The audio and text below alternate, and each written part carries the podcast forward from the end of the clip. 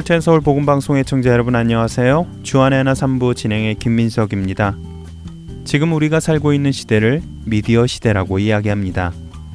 라디오, TV를 넘어서 이제는 인터넷을 통해 언제 어디서든지 자신이 원하는 음악, 영화, 메시지를 듣고 보고 할 수 있는 시대입니다. 이런 미디어라는 도구를 통해 사단은 자신의 영역을 넓혀왔습니다. 이에 맞서 기독교인들 역시 이 미디어를 통해 예수 그리스도의 복음을 전하고 있지요. 저희 할텐서울 복음 방송 역시 미디어를 통해 예수 그리스도의 복음을 전하는 선교 단체입니다. 오늘은 여러분들과 함께 세계 최초의 선교 방송 송출자 클레러스 존스 목사님에 대해 나눠보겠습니다. 첫 찬양 함께 하신 후에 이야기 계속해서 나누겠습니다.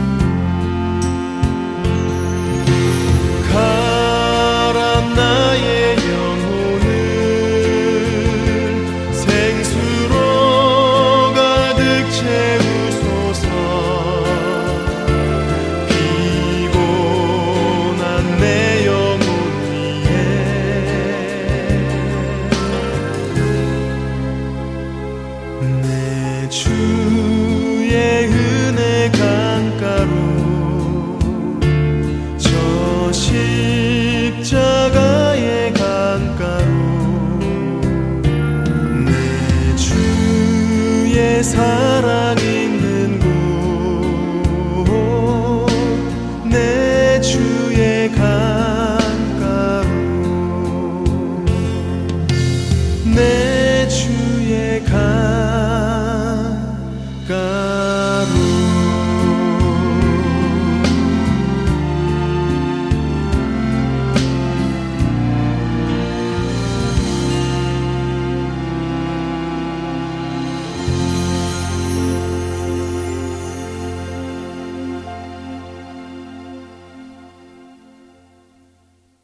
클래러스 존스는 미국 일리노이에서 1900년도에 태어났습니다. 부모님이 구세군 사관이었기에 그는 어려서부터 자연스럽게 교회를 다니며 자라났고 또 교회 안에서도 여러 가지 봉사를 하며 자라났습니다. 하지만 예수님을 인격적으로 만나지 못하고 교회 생활을 하던 그는 1918년 10월 시카고에 있는 무디 기념교회에서 열린 집회에 갔다가 펄 레이더 목사의 설교를 듣고 예수 그리스도를 구주로 영접합니다. 그렇게 예수님을 인격적으로 만나게 된 그는 곧바로 무디 신학교를 들어가 수석으로 졸업하지요. 그때가 그의 나이 28살 때인 1928년 세상에는 라디오밖에 없는 시절이었습니다. 당시 라디오 방송은 미국만 해도 방송 채널이 그렇게 많지 않은 때였습니다. 게다가 기독교계에서는 라디오 방송을 악마의 도구라고 부르던 시대였습니다. 그런 그 시절에 하나님께서는 존스 목사의 마음에 라디오 방송 선교에 대해 비전을 주십니다.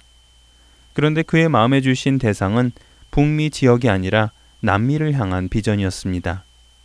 존스 목사는 하나님께서 주시는 그 비전을 가지고 방송 선교를 시작하기로 결정합니다. 아무런 예산도 없이 방송 장비이며 방송 기술, 어떻게 방송을 만들고 내보내야 하는지조차 아무것도 모르는 존스 목사의 터무니없는 그런 결정은 주위 사람들의 조롱거리였습니다.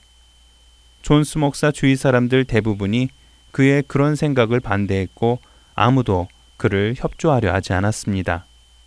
결국 그는 남미에서 방송 선교를 할 수 있는지의 여부를 알아보기 위해 홀로 베네수엘라로 가게 되는데요. 그렇지만 남미 지역의 방송 선교는 쉽게 열리지 않았습니다.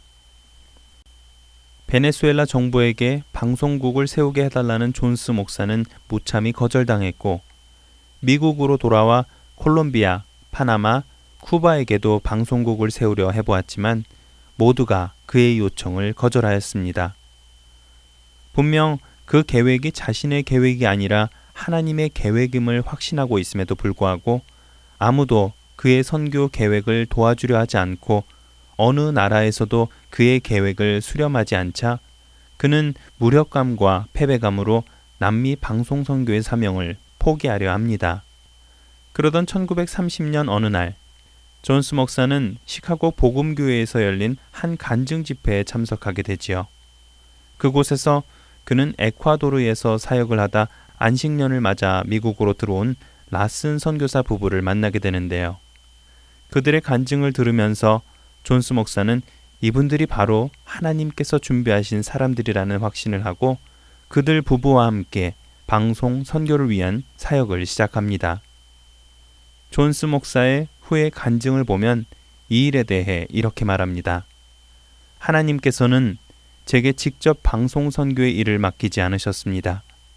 오히려 그 일을 위해 협력할 사람들을 하나님의 정확한 시간에 보내주셨지요. 이렇게 해서 존스 목사는 이 라슨 선교사 부부와의 동역으로 미국에 남아 계속해서 동역자들을 찾게 되고 선교사 부부는 다시 에콰도르로 돌아가 방송 선교에 직접적으로 필요한 사항들을 알아보고 에콰도르 정부와 방송국에 대한 구체적인 논의를 합니다. 이렇게 해서 라슨 선교사 부부는 존스 목사를 만난 지 불과 몇 달도 되지 않아 에콰도르 정부로부터 방송국을 세워도 좋다는 허락을 받게 되는데요. 하지만 미국 측에서는 여전히 부정적인 반응이 강하였습니다.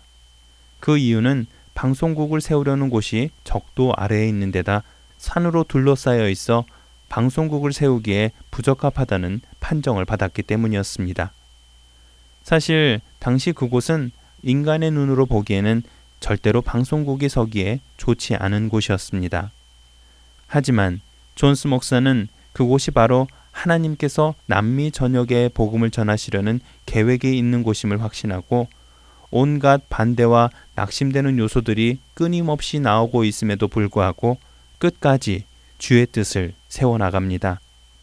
그리하여 그들은 그 다음해인 1931년에 HCJB Heralding Christ Jesus' Blessings 라는 라디오 방송국을 설립하고 그해 크리스마스에 세계 최초의 선교 방송을 송출합니다. 그러나 방송 송출과 함께 미국에는 경제 공황이 시작되는데요. 이 일로 인해 방송국을 후원하던 사람들이 하나 둘 HCJB 라디오 선교를 향한 후원을 줄이기 시작합니다. 그리고 방송국의 최대 후원자였던 시카고 복음 선교회까지도 1933년에 파산에 이르게 되어 방송사는 더 이상 사람들의 후원을 기대할 수 없는 처지에 이르게 되지요.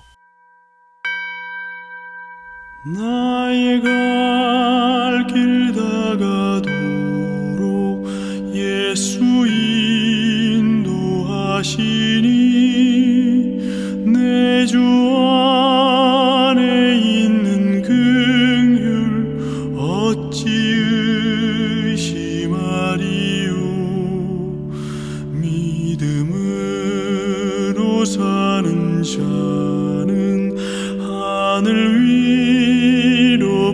in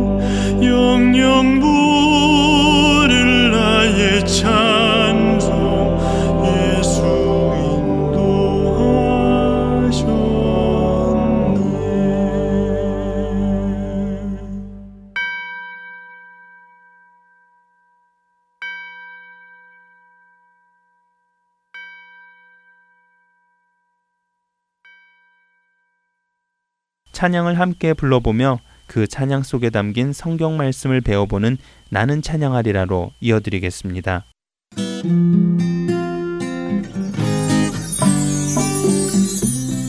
애청자 여러분, 안녕하세요. 나는 찬양하리라 송민우 목사입니다. 아프리카 어느 마을의 크리스찬들은 이렇게 인사한다고 합니다. 당신의 풀밭은 여전히 푸릅니까? 참 독특한 인사말이죠. 그러나 아프리카의 환경을 생각해 보면 잔잔한 감동이 있습니다. 메마르고 척박한 환경에서도 여전히 하나님의 은혜 가운데 살고 있는지 물으며 서로를 격려하는 것이겠지요. 오늘 저도 이렇게 인사드리며 나는 찬양하리라 시작하겠습니다. 애청자 여러분, 여러분의 풀밭은 여전히 푸른가요? 이번 주에 우리가 함께 배울 찬양은 많은 분들이 잘 아시는 찬양일 것 같습니다.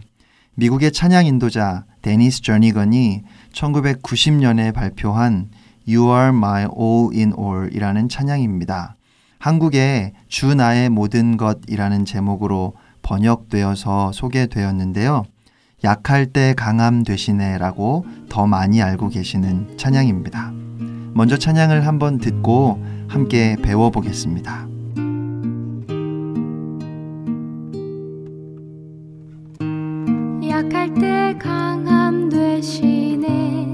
되시네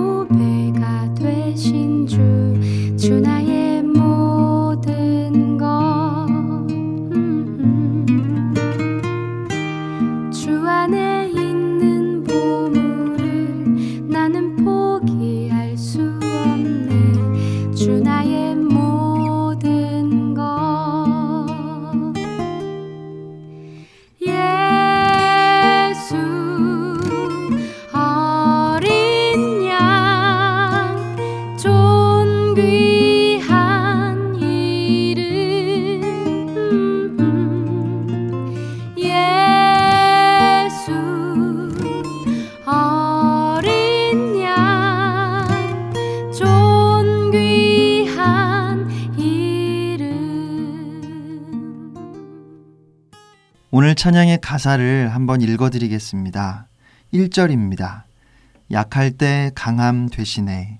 나의 보배가 되신 주. 주 나의 모든 것. 주 안에 있는 보물을 나는 포기할 수 없네. 주 나의 모든 것. 2절입니다. 십자가 죄 사하셨네. 주님의 이름 찬양해. 주 나의 모든 것. 쓰러진 나를 세우고 나의 빈 잔을 채우네. 주 나의 모든 것. 후렴입니다. 예수 어린 양, 존귀한 이름. 예수 어린 양, 존귀한 이름. 고린도후서 12장 7절로 10절 말씀입니다. 여러 계시를 받은 것이 지극히 크므로 너무 자만하지 않게 하시려고 내 육체의 가시 곧 사탄의 사자를 주셨으니 이는 나를 쳐서 너무 자만하지 않게 하려 하심이라 이것이 내게서 떠나가게 하기 위하여 내가 세번 죽게 간구하였더니 나에게 이르시기를 내 은혜가 내게 족하도다 이는 내 능력이 약한 데서 온전하여짐이라 하신지라 그러므로 도리어 크게 기뻐함으로 나의 여러 약한 것들에 대하여 자랑하리니 이는 그리스도의 능력이 내게 머물게 하려 함이라. 그러므로 내가 그리스도를 위하여 약한 것들과 능욕과 궁핍과 박해와 곤고를 기뻐하노니 이는 내가 약한 그때에 강함이라. 바울에게 주셨던 육체의 가시가 무엇이었는지는 확실히 알 수 없지만 아마도 바울의 몸을 괴롭게 했던 질병에 대한 비유라고 볼 수 있습니다. 그리고 바울이 그 육체의 가시를 사탄의 사자라고 표현한 것을 보면 그만큼 그가 감당하기 어려운 고통이었으리라 짐작이 됩니다. 그래서 바울은 그 병이 낫게 해달라고 세 번 주님께 간구했습니다. 그때 주님께서 내 은혜가 내게 족하다. 이는 내 능력이 약한 데서 온전하여짐이라 라고 응답을 주셨습니다. 다시 말하면 주님은 바울에게 그 가시로 말미암은 약함과 좌절감 가운데서 하나님의 능력이 더욱더 나타남을 보게 되리라고 약속해 주신 것입니다. 바울의 질병은 없어지지 않고 그대로 있었습니다. 그러나 또한 바울의 병은 고침을 받았습니다. 주님의 응답을 받은 후에 그 약함은 더 이상 약함이 아니었습니다. 그래서 바울은 크게 기뻐하며 자신의 여러 약함을 자랑한다고 고백합니다. 왜냐하면 그리스도의 능력이 약한 그에게 머문다는 것을 알았기 때문입니다. 우리의 약함으로 인해서 하나님께 기도할 때 우리가 구하는 것은 하나님께서 그 약함을 거두어 주시고 우리를 강하게 해 주시는 것입니다. 약한 나를 강하게 하시고 가난한 나를 부요하게 하시고 병들어 연약한 나를 건강하게 해 주시기를 기도하는 것이지요. 그런데 그 기도를 가만히 생각해 보면 결국 우리의 관심은 내가 부자가 되느냐 안 되느냐에 있는 것이고 나의 병이 낫느냐 안 낫느냐에 있는 것입니다. 그런데 우리의 약함 가운데 우리가 궁극적으로 누릴 수 있는 은혜는 우리가 강해지는 것이 아니라 그리스도의 강하심을 경험하는 것입니다. 데니스 저니건이 이 찬양을 처음 만들었을 때는 첫 가사가 약할 때 강함 주시네였다고 합니다. 그런데 나중에 이 가사를 약할 때 강함 되시네로 바꾸었습니다. 왜냐하면 내가 강해지는 것이 중요한 것이 아니라 강함이 되시는 그리스도를 내가 의지하고 살아가는 것이 중요하다는 것을 깨달았기 때문입니다. 나의 약함을 통해서 주님을 경험할 수 있다면, 나의 약함을 통해서 주님이 영광을 받으신다면, 나의 약함이 곧 나의 강함입니다. 주님이 나의 보배이고 주 안에 있는 그 보물을 나는 포기할 수 없기 때문에 주님이 나의 모든 것이 되시기 때문에 십자가를 통해 나의 죄를 사하시고 쓰러진 나를 세우시며 나의 빈잔을 채우시는 그 주님의 이름만 그 존귀한 이름만 찬양하기를 원한다고 고백하는 것입니다. 이제 한 소절씩 찬양을 배워보겠습니다. 첫 번째 소절 네 마디입니다. 약할 때 강함 되시네 나의 보배가 되신 주, 주 나의 모든 것.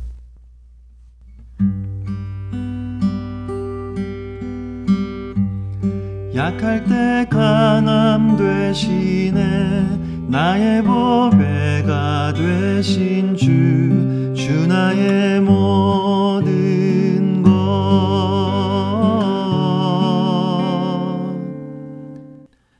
두 번째 소절 네 마디입니다.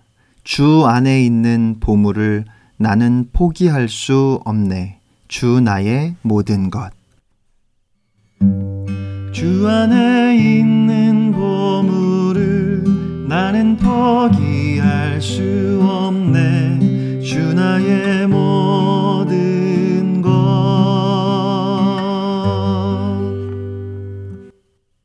다음은 후렴 여덟 마디입니다. 네 마디가 두 번 반복되는 형태로 되어 있습니다. 예수 어린 양 존귀한 이름 예수 어린 양 존귀한 이름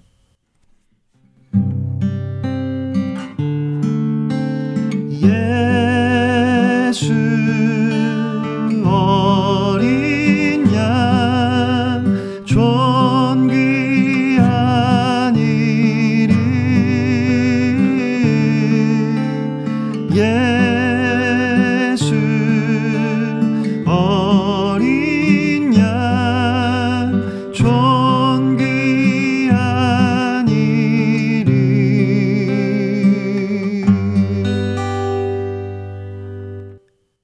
사람들은 자신의 약함을 자랑하지는 않습니다.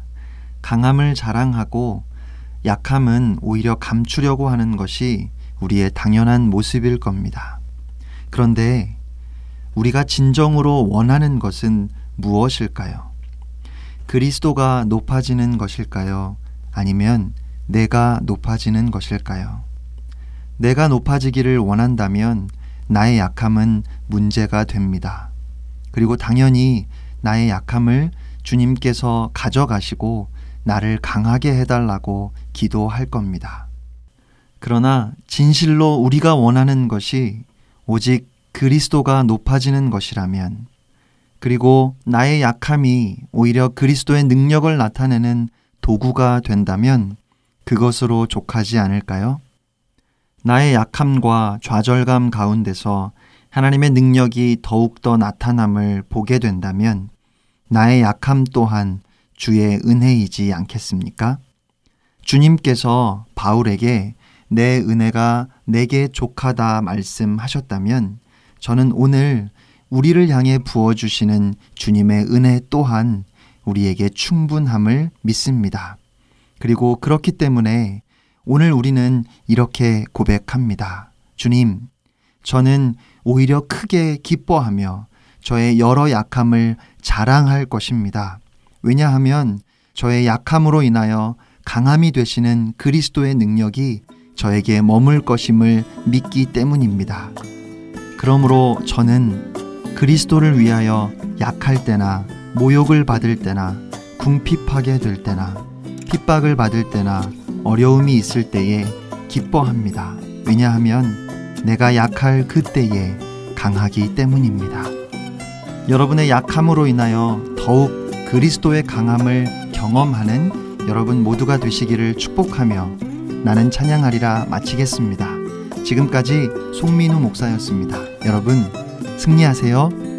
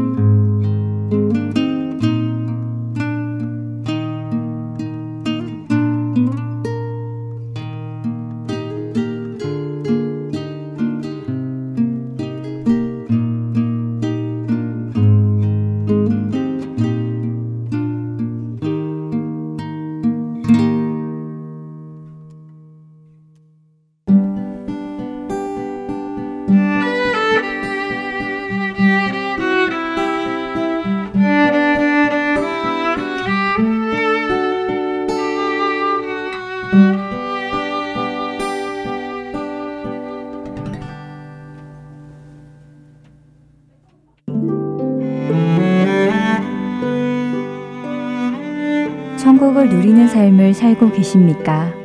혹시 그 방법을 모르시는지요?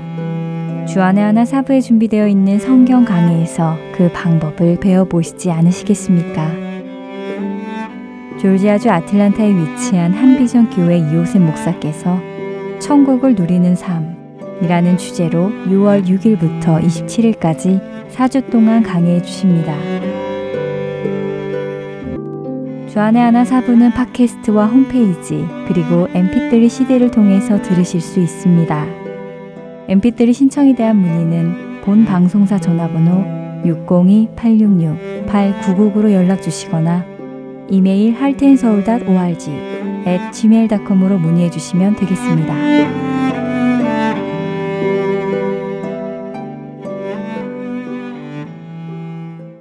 계속해서 극동방송에서 제공하는 노우호 목사의 성경과 역사 시간입니다.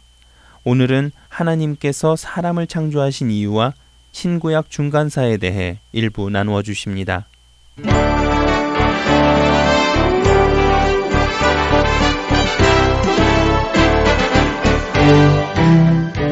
하나님께서 사람을 창조하신 이유, 비슷한 얘기인데 하나님께서 사람을 창조하신 것은 사랑하시기 위해서 창조하셨다 하는 그런 관점에서 조금 말씀을 드려왔고요.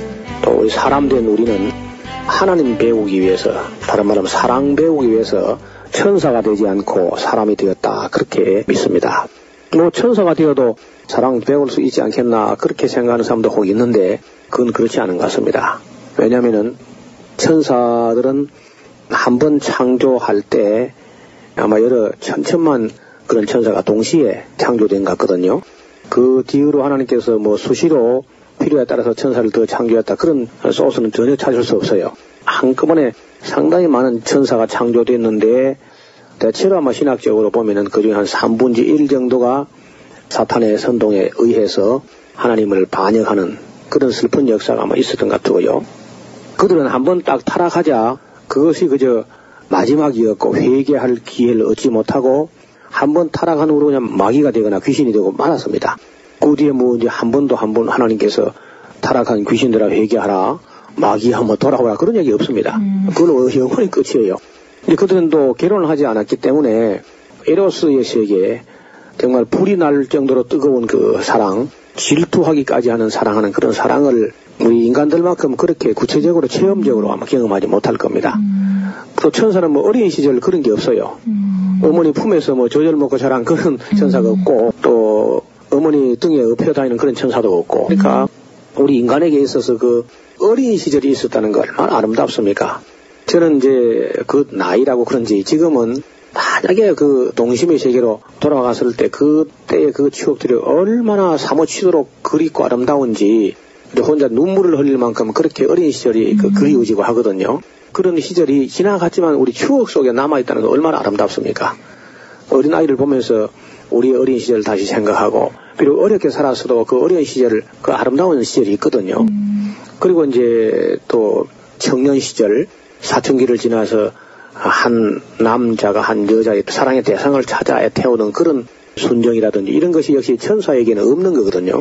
천사가 뭐 결혼하거나 그런 게 없으니까.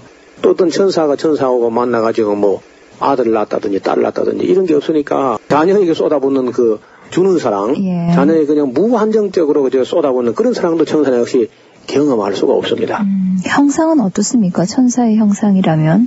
근데 천사 우리는 이제 막연히 생각할 때에 좋게 생각해서 천사 그러면 아름답지 않겠는가 그리 예. 싶어도요. 성경에 천사가 아름답다고 표현된 것은 거의 없어요.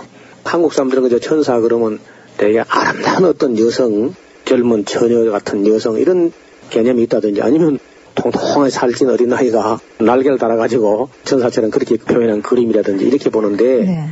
그건 전혀 이제 그 이상한 발상이고 성경적으로 신학적으로 천사는 되게 하나님의 사자, 하나님의 심부름꾼 그런 뜻인데 그 안겔로스라든지 말라크가 다 남성 명사로 되어 있습니다. 여성스러운 건 거의 없고요. 인간이 형상을 띄었을까요? 그렇다고 봐야 되겠죠. 인간 모습으로 이렇게 나타났는데 대체적으로 우리가 다른 모습으로는 상상을 할 수가 없어요. 그 상상할 수 있다면 인간의 모습인데 성경은 저 인간의 모습 외에도 이야기를 합니다. 예를 들어서 소의 형상 같기도 하고 사자 형상 같은 그다음 독수리 형상 같은 또 사람 형상 같은 그런 형상이 있었는데 그들이 그룹들인 줄 내가 아니라 게루핌이란 천사들이다 그렇게 돼 있거든요. 그러니까 이제 뭐 날개가 있다 그런 말은 이사야서도 있고 요한계시록 에스겔서 뭐 몇 군데 있습니다만은 어떻든 앙겔로스라든지 말라크라는 용어 자체는 남성 명사로 되어 있습니다. 천사들이. 그래서 이 천사가 된 것보다는 우리 인간이 된 것이 더 수준이 높다는 겁니다. 제가 신학적으로 이해하기로는 천사는 그저 한번 타락하걸로 그걸 끝이지만 인간은 타락한 후에 끊임없이 그저 주님께서 부르고 계실 뿐 아니라 타락한 천사 중 누구를 위해서 예수님 피를 흘리는 게 아니고 우리를 위해서 타락한 우리 인간을 위해서 피를 흘린 거거든요. 그렇다면 하나님께서 그 타락한 천사보다는 타락한 인간을 훨씬 더 귀히 여기고 있는 것이 아니겠습니까? 그래서 저는 이제 다만 우리가 인간이 된 후에 타락을 했는데 타락이라는 것이 무슨 완전히 뭐 폐인이 되고 마약 중독자가 되고 알코올 중독자가 되고 이런 것만 타락이 아니라 그는 타락의 결과고 실제 신학적 타락의 개념은 하나님과의 관계가 단절됐다는 겁니다. 하나님과 등을 돌려대 버렸다. 이게 타락이에요 사실상. 그래서 그러한 우리가 이제 하나님이 좋으신 분이다 하는 사실을 깨닫고 하나님께 돌아오게 되면은 그게 회개죠. 돌아오게 되면은 회개하면은 뉘우치고 고친다 그런 뜻인데 마음을 돌이키고 뉘우쳐서 고친다 뜻인데 돌아오게 되면 그건 자동으로 고쳐지게 있어요. 누가복음 15장에 나오는 그 탕자가 집을 나갔다가 배가 고프고 돼지 먹이는 지엄 열매로 배를 불리고자 하나 주는 자가 없었다. 그런 상태인데 이에 돌이켜라는 말이 이에 돌이켜 내 아버지 집에는 양식이 풍족한 풍꾼이 얼만고 할때 이에 돌이켜 하는 그 말이 그대로 그저 직역을 하게 되면은 제정신이 나서 그렇게 번역할 수 있어요. 돌이켜 한다는 사람이 평생 미친 마음으로 살다가 제정신 들다 죽는다 그런 말이 있는데 이에 돌이켜 하는 그 말이 제정신이 나서 그런 뜻이거든요. 네. 그래서 어떤 게 이제 참 제정신이냐면요. 내가 하나님께 돌아가야 되겠구나 하는 그게 제 정신이라 본 정신이고 이제 아, 세상 뭐 하나님 등지고 온갖 것 추구하고 뭐 성공 출세 다 정신 없는 소리고 제 정신이 나는 말은 내가 하나님께 돌아가야지 내 아버지 집에 돌아가야지 하는 그 마음이 본 정신이라는 겁니다. 그래서 마침내 돌아왔을 때야 집에 그 있을 때는 아버지가 자기를 사랑하는 줄 몰랐잖아요. 예. 근데 나가가지고야 고생 꽤나 하고 그리고 이제 그 아버지 사랑을 깨닫고 이제 돌아온 거죠. 근데 돌아왔을 때까지도 몰랐는데 그는 뭐 부끄러우니까 품꾼이 하나를 그저 보소서 했는데 아버지 마음은 어디 그렇습니까? 이놈아 그 품꾼이 뭐냐 품꾼이 가서 잔치하자 하고 그 아버지 마음에 잔치할 마음밖에 없는 그런 모습을 볼 수 있습니다. 가장 그 예수님께서 하나님 아버지의 마음을 우리 느낄 수 있고 이해할 수 있는 그런 말씀으로 표현한 것인데요. 그래서 우리가 하나님을 인격적으로 믿고 또 인격적으로 이해하고 제가 가끔 해온 말이지만은 구약 성경을 읽어오면서 하나님이 매우 감정적입니다. 감정이 굉장히 풍부하시고 그 풍부하단 말은 좋은 쪽으로도 있지만요.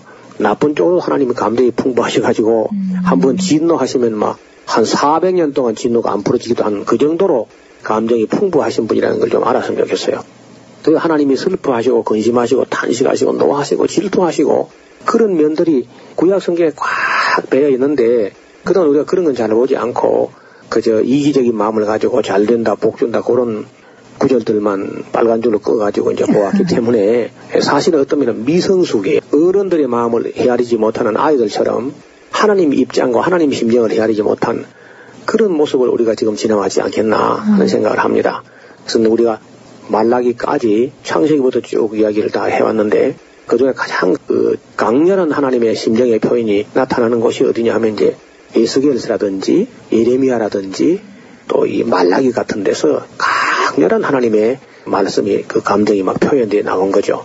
그래서 이런 것을 그 당시의 그 영적인 분위기를 이해하고 한 건 한 건 전체를 통전적으로 보고 또 하나님이 율법을 가지고 뭐 우리 정지하려고 율법 주신 것이 아니라 하나님과의 관계가 끊어지지 않게 하기 위해서 마치 우리가 봄철 되면 이제 접을 붙이는데 접을 붙이면 밑에는 대목하고 위에는 접목하고가 일정 기간 동안 흔들리면 안 되니까 다 붙여가지고 어떤 밴드로 메어 놓습니다. 비닐끈이나 밴드를 가지고 다 이렇게 메어 놓는 것처럼 일정 기간 하나님하고 정이 들 때까지 법을 가지고 묶어놔야 돼. 정말 이제 생명이 하나로 결탁되어 가지고 대목에 있는 생명의 진액이 접목 속으로 올라와서 생명이 다 통하고 나면 그 뭐 그때는 비닐끈이나 밴드나 의미가 없습니다. 다시 말하면 사랑으로 하나 될 때까지는 법으로라도 하나가 돼 있어야 된단 말이죠. 그래서 그 일단 이스라엘 백성과 언약을 맺은 이 약속의 줄이라는 것은 사랑의 줄을 이전에 하나님과 이스라엘 백성 사이를 접부셔 놓으려고 노력하는 그런 모습이었는데 이걸 이제 싫어하는 거죠. 시편 2편 우리가 한번 잠깐 피워보고 넘어가려고 합니다. 시편 2편요. 어, 이거 하나님 아주 그 가슴 아파하는 그런 말씀인데 시편 2편 한번 읽어주시죠. 어찌하여 열방이 분노하며 민족들이 허사를 경영하는고 세상의 군왕들이 나서며 관원들이 서럽게 하여 여호와와 그 기름 받은 자를 대적하며 우리가 그 맨 것을 끊고 그 결박을 벗어버리자 하도다. 하늘에 계신 자가 웃으시며 주께서 저희를 비웃으시리로다. 그때의 분을 바라며 진노하사 저희를 놀래어 이르시기를 내가 나의 왕을 내 거룩한 산 시온에 세웠다 하시리로다. 예. 그게 하나님하고 이스라엘이 이제 율법이란 끈으로 매어놨단 말이죠. 그러니까 그게 이제 거추장스럽죠. 자유로 멋대로 방종하고 돌아다니는 사람들을 갑자기 묶어매면은 이게 아주 불편합니다. 그때에 2장 3절 보면요. 우리가 그 맨 것을 끊고 그 결박을 벗어버리자. 벗어버리자. 벗어나고파. 하나님 없이 자유하고 싶다는 거죠. 네. 그때 하늘에 계신 자가 웃으시며 주께서 저희를 비웃으시리로다. 얼마나 애가 타겠어요. 그래서 인격을 묶는 줄은 두 가지밖에 없어요. 하나는 약속의 줄이고 하나는 사랑의 줄인데 사랑의 줄로 된 사람이 약속의 줄은 별로 의미가 없지요. 사랑하는 사람은 뭐 특별히 무슨 약속 안 해도 사랑 때문에 돌아옵니다. 그런데 아직은 사랑이 무르익지 않은 단계에 있어서는 약속이 필요하단 말이에요. 법이. 그래서 이제 법으로 당분간 사랑으로 정이 들 때까지 이렇게 묶어놓는데 그걸 갖다가 정 들기 전에 자꾸 벗어버리고 풀어버리려 하니까 그맨 것을 끊고 그 결박을 벗어버리자 했다는 겁니다. 이런 이야기는 정말 하나님 가슴 속에 한이 맺힐 정도로 사무친 그런 말씀인데 이스라엘 백성이 아마 제가 생각 지금도 깨닫지 못하고 있는 줄 알고 있습니다. 그래서 우리 성도들이라도 하나님은 우리를 사랑하시기 때문에 자꾸 약속으로 묶어 매려고 한다는 사실을 이해하시면은 매인 것을 그렇게 거추장스러워하지 않고 고마워하게 될 줄로 믿습니다. 이제 오늘부터 우리가 살펴보려고 하는 것은 그야말로 우리가 성경과 역사니까요. 역사 이야기를 잠깐 해야 되는데 그 역사를 모든 역사를 다 이야기하는 게 아니고 말라기가 끝난 자리에서 세례 요한이 나타난 데까지 다시 말하면 마태복음까지 요 가는데 그 기간이 사실은 약 한 400년 넘어 되거든요. 근데 그 400년 되는 그 기간에 대해서 성경은 침묵을 하고 있습니다. 성경 본바닥은. 그래서 보통 이 기간을 갖다가 신구약 중간사 혹은 그냥 중간사 하는데 역사 속에 중간사라는 용어는 없습니다. 않고 다만 우리 이제 기독교에서 구약 성경이 끝난 후에 신약 성경 마태복음까지가 한 400년 간격이 있기 때문에 어, 그 때문에 생긴 말이 이제 우리 기독교에서만 신구약 중간사란 말을 쓰는 거죠. 그래서 우리 일본 교회에서는 이 중간사 이야기를 잘 안 다룹니다. 그래도 이게 사실은 중요한 것은 이 400년이라는 그 중간 역사가 어떤 의미는 신약의 배경사가 되니까요. 그래서 갑자기 이제 신약 성경 들어가면 구약에서 듣지도 보지도 못한 용어가 막 나오고 많이 당황하게 돼요. 그래서 우리가 시간이 많지 않기 때문에 너무 길게 복잡하게 하면은 우리 정치자들이 어렵기만 할 테니까요. 중간 역사도 조금 큰 줄거리라도 살펴보고 그 당시 문화적인 배경이 어떠한 때에 예수님께서 오셨던가 하는 것을 그 백그라운드를 역사적인 그 배경을 어느 정도 조금 설명드린 것이 도움이 되지 않겠나 그런 생각을 합니다. 저는 이제 한때에 지방에 있는 성서신학원에서 이 과목을 강의를 했던 적이 있습니다. 신구약 중간사라는 과목을 강의할 때에 그 강의안을 조금씩 조금 모았다가 그 책으로 펴낸 적이 있어요. 그래서 그 책을 좀 참고하면서 신구약 중간사 이야기를 좀 하려고 합니다. 역사라는 것이 뭐 어떻게 두부모를 자르듯이 딱 칼로 자르듯이 이렇게 된 게 아니고 언제나 여러 가지 사건이 맞물려 있기 때문에 또 이스라엘 역사는 이스라엘 한 역사 혼자서 독자적으로 독보적으로 흘러간 것이 아니라 고대 그 중건동 지방의 여러 나라들과 관계를 맺으면서 그러면서 역사가 진행되기 때문에 그 주변 나라 이야기와 이스라엘 역사 이야기 이런 이야기를 조금이라도 하는 것이 좋겠다 그런 생각을 합니다. 근데 기억할 것은 말라기 때에 하나님과 이스라엘의 그 마지막 대화가 아주 참 어려운 대화가 진행되다가 끝내 대화가 풀리는 대화가 아니고 그저 저주로 내가 그 땅을 칠까 하노라 하면서 끝이 난 이후에 하나님은 정말 우리 인간적 표현으로 빌리면은 예루살렘을 떠나서 하늘로 올라가 버린 거예요, 하나님께서. 어. 그런 표현을 할 수 있어요. 그러니까 얼마나 화가 나시면은 자리를 박차고 나가시겠어요. 이야기를 하다가 안 되니까. 그런 이야기는 성경에 몇 군데가 있는데 예수님 하신 말씀 속에 아마 이런 기억나실지 모르겠어요. 마태복음 24장에 나온 얘기인데 멸망에 가정한 것이 서지 못할 곳에 서는 것을 보거든 가로 열고 읽는 자는 깨달을지인저 해놓고 가로 닫고 예루살렘에 있는 사람들은 산으로 도망할지어다. 예수님 그런 말씀을 한 적이 있다고요. 그때 그 서지 못할 곳에 서는 것을 보거든 할 때 그 호탄이라는 그 헬라어는 그 보거든 하는 것은 볼 때마다 그런 일이 일어날 때마다라는 뜻을 갖고 있습니다. 예를 들어서 해가 중천에 뜨는 것을 보거든 점심하러 가거라. 뭐 그럴 수 있겠죠. 네. 해가 중천에 뜨는 거 날마다 하잖아요. 네. 그러니까 그 멸망에 가정한 것이 서지 못한 곳에 서는 것을 보거든 하는 것은 그걸 한 번만 있을 일이 아니고 그런 일이 일어날 때마다라는 말은 무슨 의미가 있냐면요. 멸망에 가정하는 것이 절대로 예루살렘의 그 거룩 가운데 설수 없는데 그럼에도 불구하고 그런 우상 같은 것이 예루살렘 성전 안에 세워진다고 하는 것은 뭘 의미하냐 하면은 하나님이 떠났기 때문에 그런 우상 단지를 그 세울 수 있는 것이지 하나님이 거기 건재하시고 자정하고 계시면은 이방 사람들이 그 범죄를 할 수 없어요. 이스라엘의 거듭되는 범죄로 말미암아서 하나님이 견디지 못해가지고 나로 하여금 내 성소를 떠나게 한다. 이 이스라엘과 예루살렘에 자행되는 죄를 인하여 내가 견디지 못해서 내가 이것을 떠난다 하시면서 실제 떠납니다. 떠나버리고 나면은 그때는 이제 하나님께서 그들을 지켜주지 않는 겁니다. 예루살렘을. 그럴 때 유대에 있는 사람들은 산으로 도망하라 하는 그런 말씀을 하신 건데 지금 말라기 시대도 마찬가지예요. 하나님이 그냥 대화를 하다가 하다가 안 되니까 하나님이 그냥 떠나 올라가시니까 다시 말하면 예루살렘을 보호하시는 그 큰 보호의 팔을 하나님께서 거두어 버린 겁니다. 그리고 나서 이제 시대는 예루살렘 중심의 시대가 아니고 하나님이 예루살렘을 외면해버리고 그저 대화하지 않으신 지 한 400년 어간 그 의간은 이상하게도 이방인 세계가 막 부흥되는 시기였어요. 모점을 우리가 중간사 공부할 때에 이해를 했으면 좋겠고 이방인 세계가 어떤 나라가 어, 흥왕하는 것이 아니라 인물들이 이방인 세계에서 인물들이 많이 나왔습니다. 그 기간에 주전 한 500년경 예수님 오시기 전에 500년 어간 그 어간에 놀랍게도 이방인 세계에서 이스라엘이 아는 다른 나라에서 굉장히 많은 인물들이 등장합니다. 공자 맹자는 말할 것도 없고요. 석가모니, 소크라테스, 아리스토텔레스, 플라톤 뭐 할 것 없이 수많은 그 위대한 그 걸출한 인물들이 예루살렘에서 안 나오고 이방인 세계에서 막 나오는 거예요. 그렇군요. 네. 그래서 역사적인 관점에서 볼 때는 그런 것은 우리가 별로 무관심하고 있던 거지만 이제 역사를 공부해 보면 그런 면이 있습니다. 그래서 정말 하나님의 은혜가 이방인 세계도 크게 비춰진 것이 아닌가. 물론 그렇다고 해서 뭐 그들이 그 구속의 은혜에 참여한 그런 건 아니지만은 어떻든 이방인 세계에 어떤 큰 빛이 비치고 있는 것을 볼 수가 있습니다. 그리고 이제 그동안에 이스라엘 나라를 타락시키려고 했던 수많은 나라들이 예언자들의 예언을 따라서 그때 또 많이 부침을 합니다. 나라가 일어났다가 막 흥망성쇠를 거듭하는 것을 볼 수 있겠죠. 예를 들어서 뭐 아수르도 612년에 니느웨가 멸망되면서 완전히 그저 역사 무대에서 사라지게 되고요.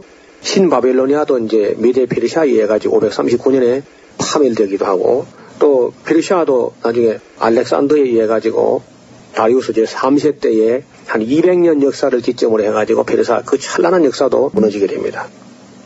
애굽도 그냥 미약한 나라가 되고 말았고요. 에돔도 무너져 버렸고 두로도 그저 그렇게 교만 방자해가지고 예수겔 선지자 책망을 받던 두로도 무너지게 되고 시돈, 모압, 암몬, 가사 등 뭐 여러 나라들이 그 신구약 중간사 시대에 다 그저 무너지게 되는 것을 볼 수 있습니다. 그리고 이제 시대가 페르시아 시대에서 헬라 시대로 그리고 헬라 시대에서 로마 시대로 이제 전환되는 그런 시대 역시 그 신구약 중간사 시대에 그런 일이 벌어진 거죠. 헬라 역사 역시 그 짧은 전성기를 지나서 헬라 나라가 이제 4분이 되는데요. 알렉산더가 죽고 나서 헬라 제국이 4분 될 때에 그 4분 되는 우리 조금 해야 되겠는데 그 당시 이제 알렉산더 죽고 나서 제일 큰 소리 치는 사람이 안티고누스라는 사람이 알렉산더 밑에 4인방 중에 하나 있어요. 안티고누스가. 이 사람이 뭐 모름지기 자기가 제 1인자다. 자꾸 이렇게 나니까 다른 그 자본군들이 그를 싫어하고 시기하는 거죠. 그래서 다른 사람들이 그런 이야기를 타도하게 됩니다. 안티고누스가 제거되고 나자 애굽 쪽에 있던 4분 1이었던 그 애굽 제국의 돌레미 왕조의 군대 장관을 했던 셀류쿠스라는 사람이 그 안티고누스가 차지했던 바벨론하고 아수르 쪽에 있는 제일 그저 알자베이를 차지하면서 애굽하고 아수르 사이에 전쟁이 벌어지는 거죠. 그 전쟁은 유명한 150년 전쟁인데 그 조그마한 우리나라 강원도만 한 이스라엘 나라가 가운데 끼어 있고 남쪽에는 애굽이 있고 북쪽에는 그 큰 아수르 바벨론이 연합해가지고 만든 셀류크 왕조가 있는데 그 셀류크스 왕조하고 애굽의 돌레미 왕조하고 150년 동안 큰 나라가 싸우니까 그 틈바구니에 끼어 있는 이스라엘은 죽을 지경이죠. 그때 그는 어떠냐면 하나님 섬기는 게 범패스럽다, 귀찮다 말이야. 이렇게 해가지고 그 말라기 안에서 하나님과의 대화가 깨어진 그 이후에 그런 일이 벌어지거든요. 다시 말하면 하나님 섬기는 거 그렇게 싫으면 그만둬 버리라. 하나님 떠났다. 떠나고 나서 그래 그러면 하나님 섬기는 거 이방인 섬기는 거고 너 어느 것이 좋은가 해봐라. 실컷 해봐라. 그 결과에 이스라엘 백성이 그 400년 동안 얼마나 고생을 했는가 하는 그런 이야기가 사실 우리 신구약 중간사를 다루는 역사입니다. 그래서 나중에 이제 그 소수의 무리지만은 그래도 끝까지 믿음과 소망을 잃지 않고 그 약속하신 메시아 혹은 약속하신 엘리야가 언제 오는지 눈이 휘리도록 기다리고 바라보고 기도하고 처리하고 하늘 이슬에 젖으면서 그렇게 이제 사모하는 그런 역사도 이제 엿보게 되겠지요. 큰 아웃라인을 우리가 중간사 역사 우리가 지금 다루려 하는 역사 이야기를 어디까지 지금 하냐면은 고레스 왕 시대 그러니까 바빌론 포로 갔던 사람들이 돌아오게 하는 그 고레스 칙령 고레스 왕 시대로부터 시작해가지고 AD 70년에 어떻게 예루살렘이 멸망되고 그리고 이제 요한 계시록에 가서 이제 요한이 미래 이상을 어떻게 보고 우리에게 기록하는 그 요한 계시록까지 그 신구약 중간사와 함께 신약이 함께 쭉 이렇게 연결되어서 정리가 되도록 그렇게 아마 이야기는 진행되겠습니다. 그리고 이제 그 짧은 기간 동안에 얼마나 많은 사람들이 이제 일어났는가 또 좀 살펴보겠는데요. 어쨌든 그 헬라 시대가 지나가고 나면 이제 결국은 로마 시대가 도래하는 거죠. 로마 시대에 예수님 오셨고요. 유대교라는 이름이 사실은 모세가 유대교가 아니고요. 바벨론 포로 갔다고 온 그 이후에 말라기 그 이후에 유대교라는 어떤 그런 이름으로 하는 종교처럼 이렇게 자리를 잡은 겁니다. 많은 그 문학 작품들이 그 당시에 또 나옵니다. 그는 이스라엘 내에서도 이제 나오지만 이스라엘 밖에서도 수많은 문학 작품들이 당시에 많이 나왔어요. 그래 보통 이제 고전이라 그래요, 고전. 그리고 이제 성경도 신구약 중간화 시대에 그 유명한 시내산 사본이라는 것도 애굽에 가면은 시내산 바로 밑에 사다드 별장이 있고 그 별장 바로 안쪽으로 들어가면은 캐더린 수도원이라는 수도원이 있어요. 거기서 이제 시내산 사본이라는 것이 만들어졌지요. 그다음에 이제 마카비 혁명이라든지 하스몬 왕가 이런 이야기도 신구약 중간사 시대에 다루어질 이야기고요. 유대교 분파가 생긴 것도 그때 생긴 건데 그 이야기는 우리가 좀 더 소상하게 하는 것은 다음 시간에 한번 말씀드리죠. 감사합니다.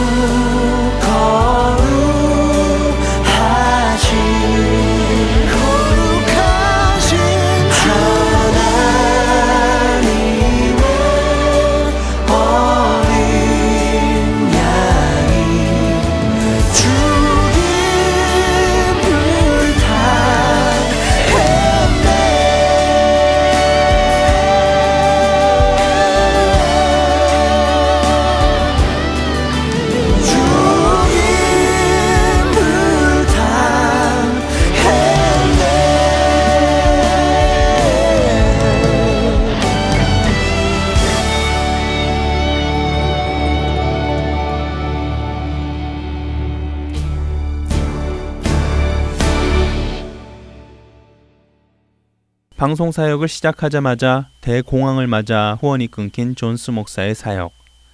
존스 목사는 오히려 이런 위기의 상황에서 사람이나 상황을 믿는 것이 아니라 하나님만을 의지하며 끝까지 방송을 이어나갔습니다. 그리고 하나님은 그런 그의 방송 선교회를 하나님의 방법으로 이끌어 나가셨습니다. HCJB 선교 방송은 그동안 예수 그리스도의 복음을 전하였을 뿐만 아니라 그 나라 국민들의 삶에 도움이 될 수 있는 많은 교육, 문화 방송을 함께 만들어 전해왔었습니다. 그런 이유로 에콰도르 정부는 그 방송을 서서히 돕기 시작하였고, 나중에는 대통령까지도 이 방송국을 지지하면서 돕기 시작하였습니다.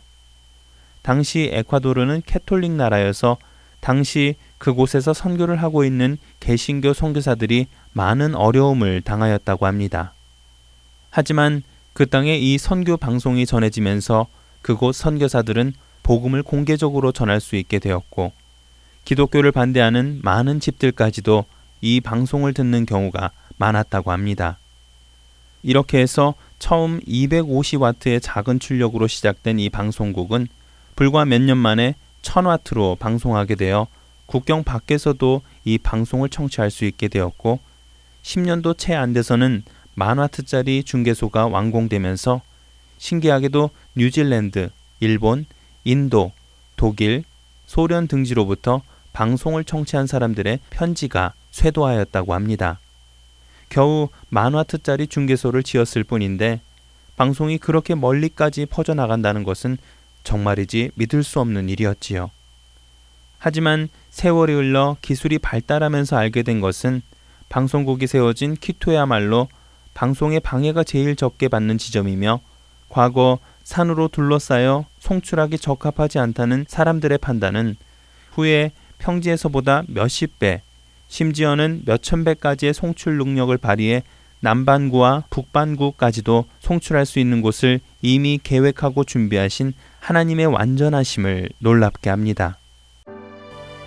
하나님은 순종하는 한 사람을 통해 하나님의 나라의 지경을 넓혀 가시며 그분 자신의 영광을 드러내십니다. 그분의 음성에 순종하는 그 한 사람이 바로 저와 여러분이 되시기를 소원하며 주안의 하나 3부 마치겠습니다. 지금까지 진행의 김민석이었습니다. 애청자 여러분 안녕히 계세요.